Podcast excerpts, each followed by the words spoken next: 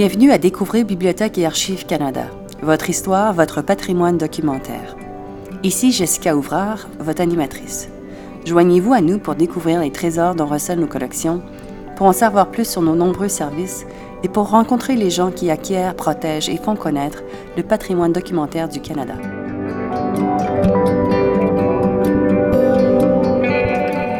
Dans cet épisode, Gilbert Gignac, gestionnaire à la retraite de la collection des œuvres d'art, et Mary Margaret Johnston Miller, archiviste en art, tous les deux de Bibliothèque et Archives Canada, se joignent à nous pour discuter de William Hind, un artiste qui a joué un rôle de premier plan dans le développement des arts au Canada. Nous nous penchons sur la vie de William Hind, sur son apport unique aux arts du Canada et sur le contenu de la collection William Hind de Bibliothèque et Archives Canada.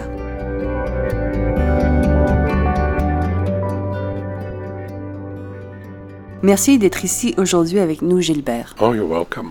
Pleasure. Merci bien. Je suis enchanté d'être avec vous aujourd'hui. Je sais que vous avez beaucoup étudié et écrit sur William Hind. Qu'est-ce qui vous a attiré dans son travail? Well, he is an unusual artist. C'est un artiste hors du commun. Il est exceptionnel. Nous avons une collection assez vaste aux Archives nationales et j'ai eu la chance de pouvoir examiner ses œuvres pendant environ 30 ans avant de commencer à écrire. J'aime écrire sur lui, car ses œuvres sont inusitées si on les compare à celles de ses contemporains, notamment Paul Kane ou William Armstrong. Il utilisait des couleurs très vives. Ses compositions sont toujours d'un style unique. Il a toujours su attirer l'œil, sans effort, ce qui suscite l'intérêt. Les œuvres des autres artistes n'offrent pas cet attrait. Qui était William Hind et quelles sont ses origines? Quel chemin a-t-il parcouru pour devenir un tel artiste? He was he was an Englishman. He was born in Nottingham. Tout d'abord, il était anglais. Il est né dans la région de Robin-des-Bois, soit Nottingham en Angleterre. Il a fréquenté une école des beaux-arts très particulière, la School of Design. Cette école formait des artistes qui allaient devenir des chefs de file du design pour chaque aspect de la fabrication anglaise. Bien entendu, les illustrations de livres faisant partie de ce travail. William Hind a suivi à cette école les cours de James Hammersley, qui a été concepteur à Wedgwood. Il était donc un artiste accompli. Monsieur Hammersley a représenté des scènes canadiennes à partir d'œuvres d'artistes qui avaient visité le Canada. Durant ses études, William Hind a appris à dessiner et à peindre la réalité de la nature et à utiliser les matériaux en ce sens. Il a aussi appris à tenir compte du fait que ces images allaient servir d'illustration. Il avait donc une connaissance du design axée sur l'utilisation des images. Il est né en 1833 et la presse avec illustration a été inventée en 1842.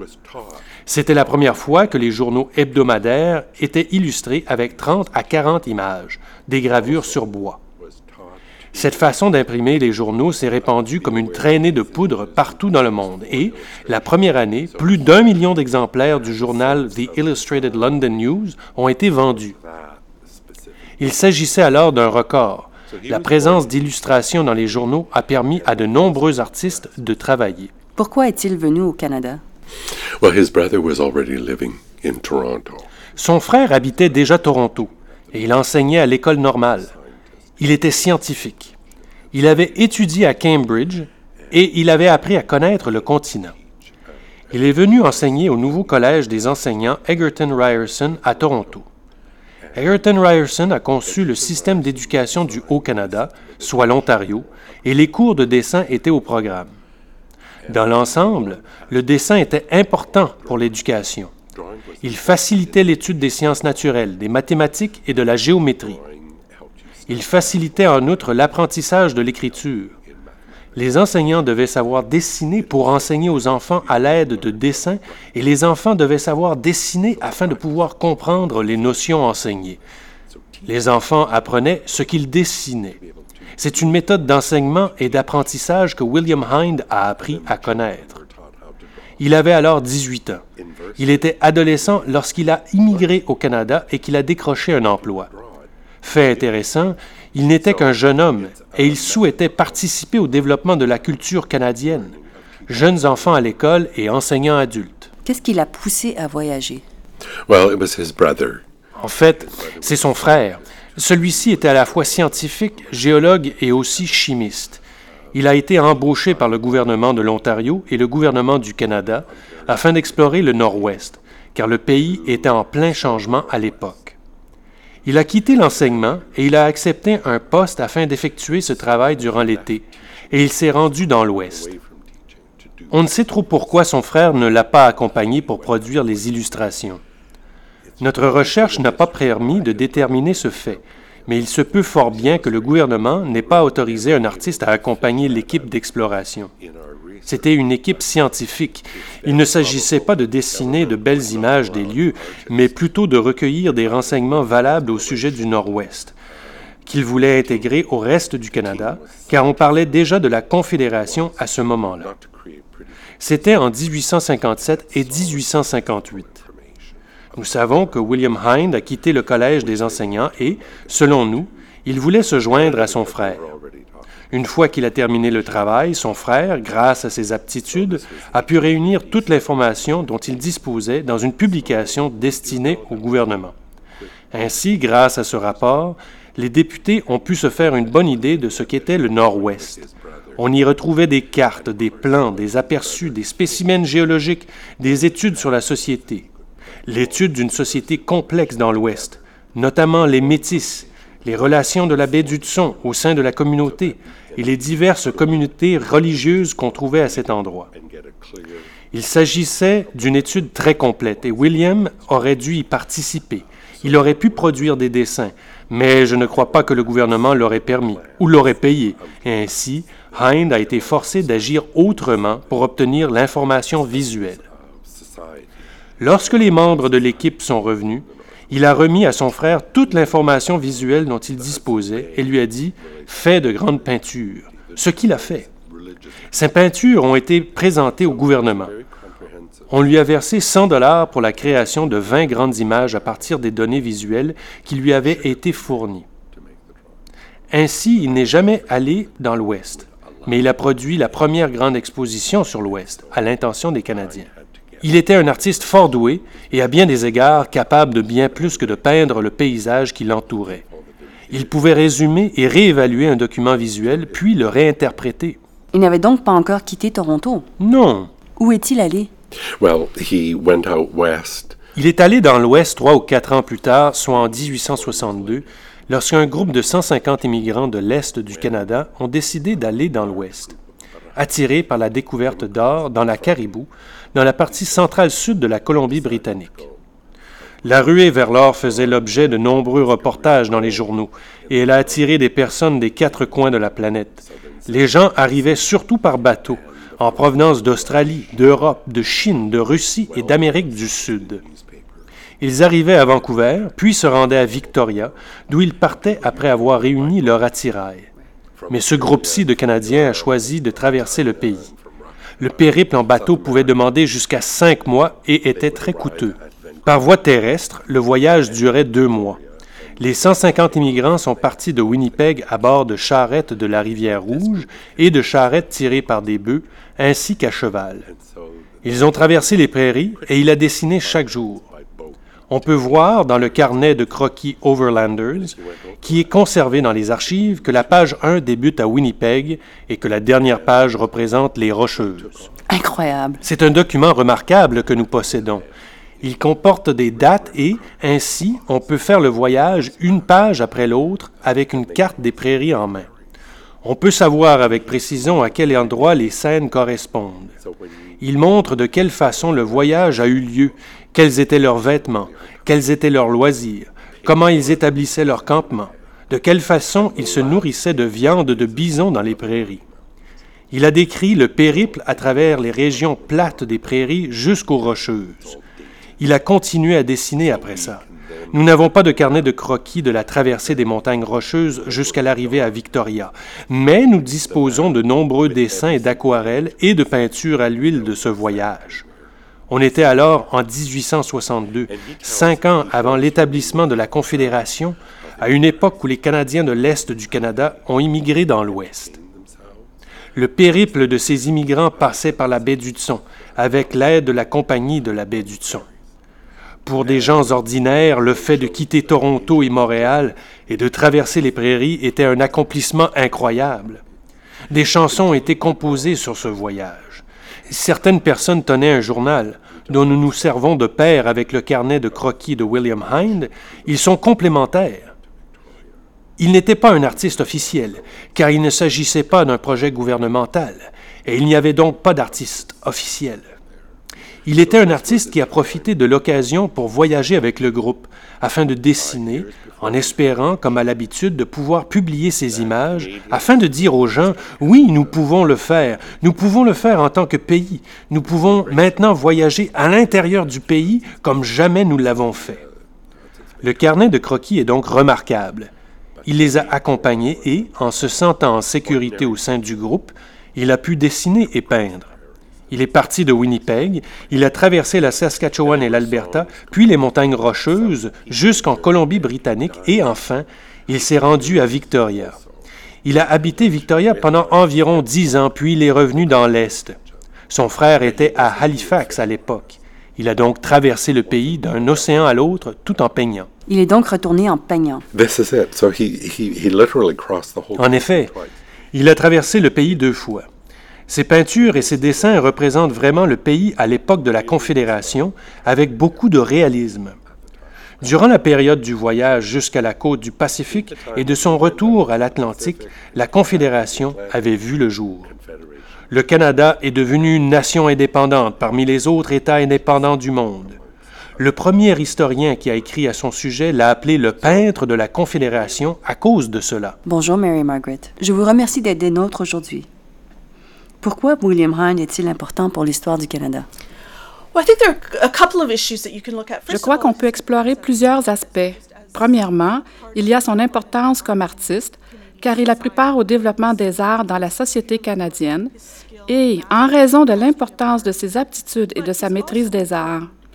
Il est aussi important pour nous à Bibliothèque et Archives Canada, car il a fourni des représentations documentaires du développement et de la progression du Canada. Plus particulièrement à son époque, ses œuvres étaient utilisées pour concevoir des lithographies qui illustraient divers livres dignes de mention que son frère avait publiés. Il a aussi envoyé des œuvres en Angleterre et en Écosse afin d'inciter les gens à émigrer au Canada. Il a donc eu une importance à cet égard. Même s'il n'était pas très célèbre, il a une importance car il a produit ses illustrations et, par la suite, des générations d'historiens, de géographes et d'anthropologues ont pu tirer avantage de ses œuvres, tout comme d'autres chercheurs. Il a été une excellente source d'informations sur l'exploration et le développement du Canada. William William Hind voulait à tout prix parler du Canada, des caractéristiques de notre pays et de sa nature. Ainsi, ses œuvres revêtaient une importance toute particulière. Il s'est toujours efforcé de dire la vérité au sujet du Canada, car ses œuvres étaient reproduites et redistribuées partout dans le monde. C'était son ambition et, donc, il faut tenir compte de cette réalité lorsqu'on admire ses œuvres. Il souhaitait décrire le Canada et non uniquement produire des belles images. Ses œuvres sont donc très réalistes, notamment les arbres et les plantes. Les paysages représentés étaient très près de la réalité. Yes. Oui. Lorsqu'on commence à examiner ses œuvres, on voit des détails qui ne se retrouvent pas dans les œuvres d'autres artistes de son époque. Il était capable de communiquer non seulement la nature d'un paysage, mais également l'ensemble de l'environnement, un terme qui n'était pas employé fréquemment à l'époque. C'est pourtant le cas. Dans ces paysages, il dessine les chasseurs dans les champs et un ciel magnifique. Puis, tout d'un coup, on remarque de petites fleurs à l'arrière-plan. On constate donc l'abondance de la nature. On peut voir dans les œuvres de Paul Kane que celui-ci n'était pas nécessairement attiré par ce genre de détails. Il souhaitait plutôt créer une belle image et ainsi il supprimait et ajoutait des éléments, tandis que William Hind n'apportait pas de modification de la sorte. Il dessinait ce qu'il voyait. À cette époque, la photographie prenait de l'expansion et menaçait la peinture et le dessin. La photographie d'alors avait un défaut, elle ne pouvait pas produire des images en couleur, et la couleur est une des principales caractéristiques de ses œuvres. Il utilisait des couleurs vives. Nous sommes très chanceux que William Hind représente sa propre expérience au Canada. Mais il avait toujours l'intention de produire des œuvres pour illustrer les livres que son frère écrirait sur le Canada. Son frère a écrit de nombreux ouvrages sur le Canada. En fait, il voulait rédiger une encyclopédie. Sur le Canada? Oui, sur le Canada. Cette encyclopédie devait être distribuée à l'échelle de la planète, ce qui aurait attiré des immigrants. Malheureusement, elle n'a jamais été publiée. L'encyclopédie devait renfermer des illustrations de William Hind. Lorsqu'il travaillait, il le faisait toujours avec l'intention d'illustrer des livres sur le Canada. Il l'a fait une fois, lorsque son frère a exploré la péninsule du Labrador. C'était au Québec, à l'intérieur des terres principalement. Les colonies du Québec se trouvaient sur la côte. Il était très difficile de pénétrer à l'intérieur, et c'est toujours le cas aujourd'hui. Étonnamment, cette région a toujours été la dernière à être explorée. Certaines rivières, du nord jusqu'au Saguenay, avaient été explorées et cartographiées en raison de l'industrie forestière pendant presque 100 ans. C'est la région plus au nord, jusqu'à cette île. Personne ne s'était rendu à cet endroit sauf les montagnais et les Naskapis, qui habitaient ces lieux depuis des milliers d'années. Bien sûr, dans le nord, on retrouvait les Inuits. William Hind a décidé d'explorer ces terres, car elles faisaient partie de l'encyclopédie. Il devait donc explorer ces régions, tout comme il l'a fait dans l'Ouest. Comment a-t-il pu dessiner et peindre une telle quantité d'œuvres en si peu de temps? Well, it wasn't easy. The Cela n'a pas été facile. L'accès à l'intérieur du Québec était très difficile car il fallait traverser les forêts vallonnées et la seule façon de le faire était de naviguer sur les rivières. Ils ont donc choisi la meilleure rivière, celle qui se déversait dans un fleuve qui se jetait dans l'Atlantique et que les Autochtones utilisaient fréquemment. D'accord. Mais les Européens ne savaient pas comment y accéder. William Hind s'est bien préparé. Il savait qu'il devait travailler rapidement, car le périple était ininterrompu. Ils ont poursuivi leur route jour après jour en faisant du portage. Il avait avec lui un appareil de dessin visuel appelé chambre claire, qui est un minuscule prisme par lequel on regarde et qui projette une image sur une page qu'on peut ensuite tracer de quelques traits rapides. Il pouvait ainsi faire des dessins en un clin d'œil. Et il a de cette façon griffonné plusieurs carnets de croquis, en plus de produire des aquarelles. Lorsqu'il est revenu à Toronto, dans son studio, il a transformé ses dessins en illustrations pour le livre de son frère. Lorsque le livre a été publié à Londres, un an plus tard, tout juste avant son départ pour l'Ouest, il comportait des illustrations de ses œuvres en couleur. C'est le seul livre qui a été publié par William Hind et son frère, et nous l'avons. C'est donc un document remarquable. Plus tard, les chercheurs qui ont relaté l'histoire des pêcheries, autrement dit l'histoire économique des pêcheries et leur importance pour le Canada, ont utilisé le livre de Henry. Selon eux, il s'agissait d'une des meilleures études de l'état des pêcheries à l'époque. C'était une reconnaissance de la précision de leur travail. À Toronto, il a produit environ une douzaine de peintures à l'huile et 150 aquarelles. Nous avons maintenant à peu près 30 dessins réalisés à l'aide de la chambre claire. Mais je suis convaincu qu'il y en a beaucoup plus. Nous disposons des dessins qui ont résisté au passage du temps. Puis, il est allé dans l'Ouest. D'accord. Il s'est donc rendu tout d'abord Au Québec. au Québec, puis il a réalisé les croquis Overlanders. Ensuite, il a eu l'occasion de se rendre dans l'Ouest. Est-ce que nous connaissons l'apparence de William Hind? Avons-nous des portraits de lui? Oh, yes. Uh, he made sure that we knew. Oh oui, il voulait que nous sachions à quoi il ressemblait, parce qu'il a réalisé neuf autoportraits, euh, plus que tout autre artiste au 19e siècle. Et ses portraits sont magnifiques. Ils sont petits, mais ils ne sont pas datés, ce qui pose problème. Il est difficile de les classer chronologiquement, et j'ai même tenté de le faire. Je crois que nous avons réussi, mais il a produit des peintures à l'huile qui étaient non seulement des autoportraits, mais également des représentations de ses activités. Par exemple, il a fait des autoportraits à son chevalet, qui montrent sa palette et ses pinceaux. Il se présente à nous en montrant non seulement son apparence, mais aussi une des principales activités de sa vie, la peinture à l'huile. Il a aussi produit un autoportrait dans lequel on le voit faire un croquis dans la forêt. C'est un des meilleurs autoportraits car il se représente dans un boisé à l'automne après une partie de chasse, assis sur une bûche et on peut voir son fusil et des pèleries. Il nous regarde pendant qu'il dessine. Un autoportrait est semblable à un miroir et ainsi, en regardant ce portrait dans la forêt, on se demande où est le miroir. C'est un autoportrait très inusité, le plus inusité de William Hind, car il est artificiel. Il s'agit d'une description parfaite de lui-même, mais le décor a été fabriqué de toutes pièces. D'accord. Il a dessiné le paysage, puis il s'est dessiné lui-même dans ce paysage. Cet autoportrait se trouve à la Galerie d'art de l'Ontario. L'autoportrait de William Hine qui peint sur un chevalet fait partie de la collection de Bibliothèque et Archives Canada. Dans ses autoportraits, William Hine maîtrise l'image. Il se représente comme il souhaite être perçu. Nous avons trouvé une photo qu'un de ses descendants avait en sa possession. C'est une carte de visite prise au studio des frères Carson à Toronto, probablement vers 1862, un peu avant son départ pour l'Ouest avec les Overlanders. Ses descendants ont toujours ce petit autoportrait. Cette photo est importante, car ce n'est pas lui qui l'a prise. Nous avons quelques photos prises par une autre personne. Donc, c'est un portrait de lui par une autre personne. C'est un élément intéressant car on peut comparer ses propres représentations avec celles faites de lui par d'autres personnes. Est-ce que vous avez une œuvre préférée? Yes, I do. Uh, we acquired at the Oui, les archives ont acquis une magnifique peinture à l'huile d'un paysage d'un négociant de New York. L'œuvre avait été attribuée à un autre artiste, mais nous savons qu'il s'agissait de William Hind. Le nom de l'artiste n'était pas celui de William Hind, car William Hind signait rarement ses œuvres. Nous n'avons donc pas été surpris. Le nom de l'artiste était en fait celui du propriétaire précédent de la peinture, et le négociant a présumé qu'il s'agissait du nom de l'artiste. Nous avons donc fait des recherches au sujet de ce propriétaire. La peinture représente un paysage de la vallée de Sussex au Nouveau-Brunswick. William Hind a vécu et est mort à Sussex. C'est sa maison qu'on peut voir depuis le haut de la colline de la vallée de Sussex. La peinture est panoramique et sublime. On y voit vraiment l'ensemble des éléments de l'univers.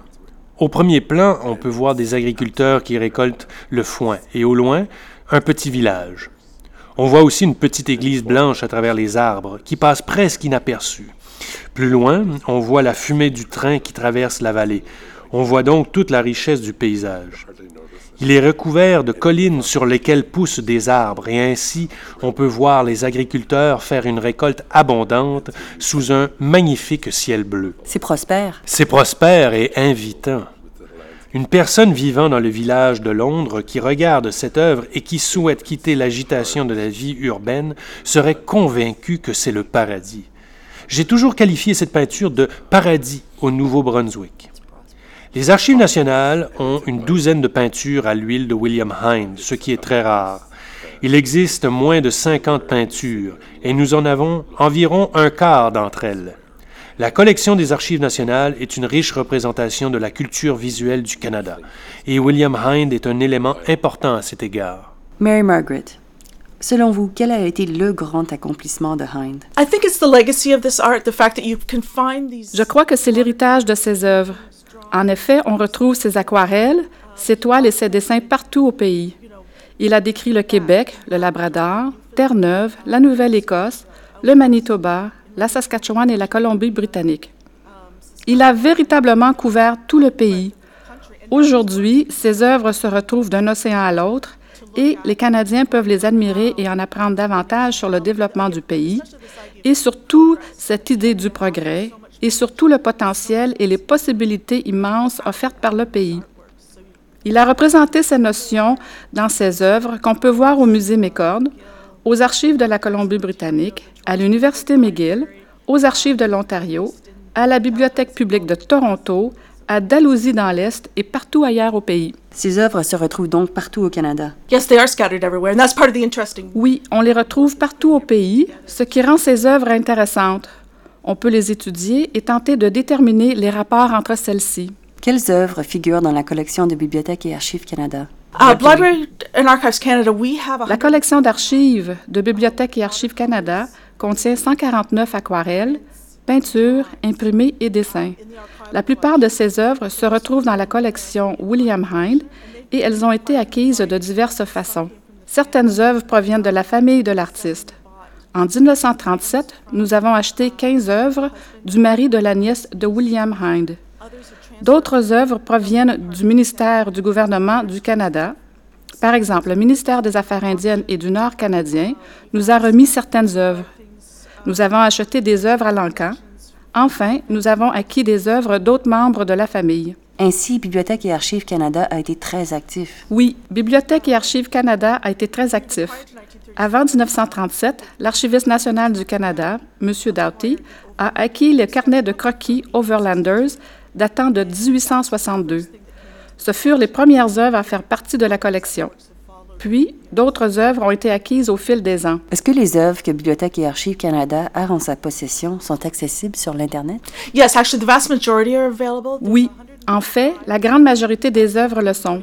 Au total, 145 des 149 œuvres ont été numérisées et sont accessibles sur Internet. Peut-on voir le carnet Overlanders sur l'Internet? Yes, in fact, it's. Um, Oui, en fait, c'est un des projets spéciaux pour le site web de BAC.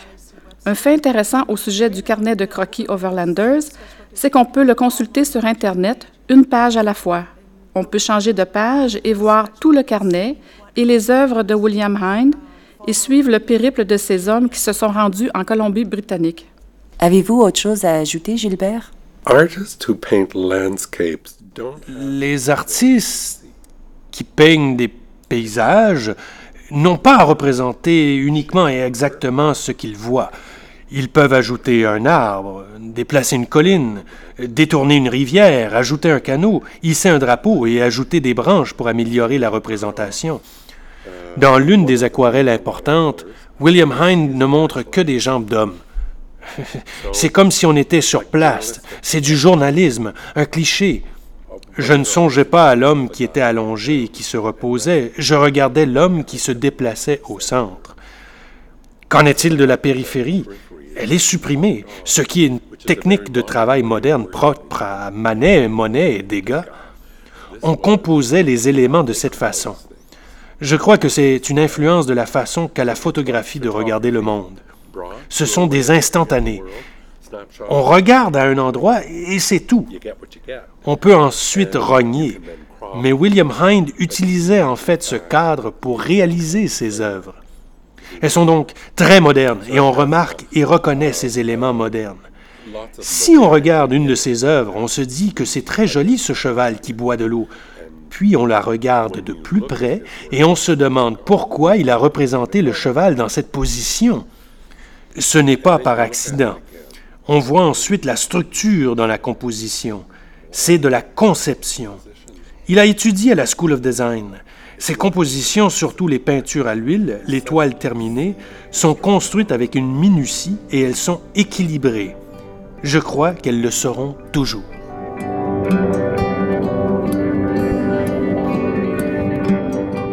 Pour en savoir plus sur le canal de croquis Overlanders de William Hind, visitez notre site web collectioncanada.gc.ca barre oblique Hind. Pour consulter la collection d'œuvres d'art de Bibliothèque et Archives Canada, consultez notre site bac-lac.gc.ca. À notre page d'accueil, sélectionnez Découvrir la collection, puis sélectionnez Art. Vous trouverez sur cette page des liens menant à nos bases de données et des expositions virtuelles. Merci d'avoir été des nôtres. Ici Jessica Ouvrard, votre animatrice. Vous écoutiez Découvrez Bibliothèque et Archives Canada, votre fenêtre sur l'histoire, la littérature et la culture canadienne. Je remercie tout particulièrement nos invités Gilbert Gignac et Mary Margaret Johnston Miller. Pour plus d'informations sur nos balados ou si vous avez des questions, commentaires ou suggestions, veuillez nous visiter à bac-lac.gc.ca balado au pluriel. Sur cette page, vous pouvez également voir l'album Flicker de William Hind qui se trouve sous des liens connexes.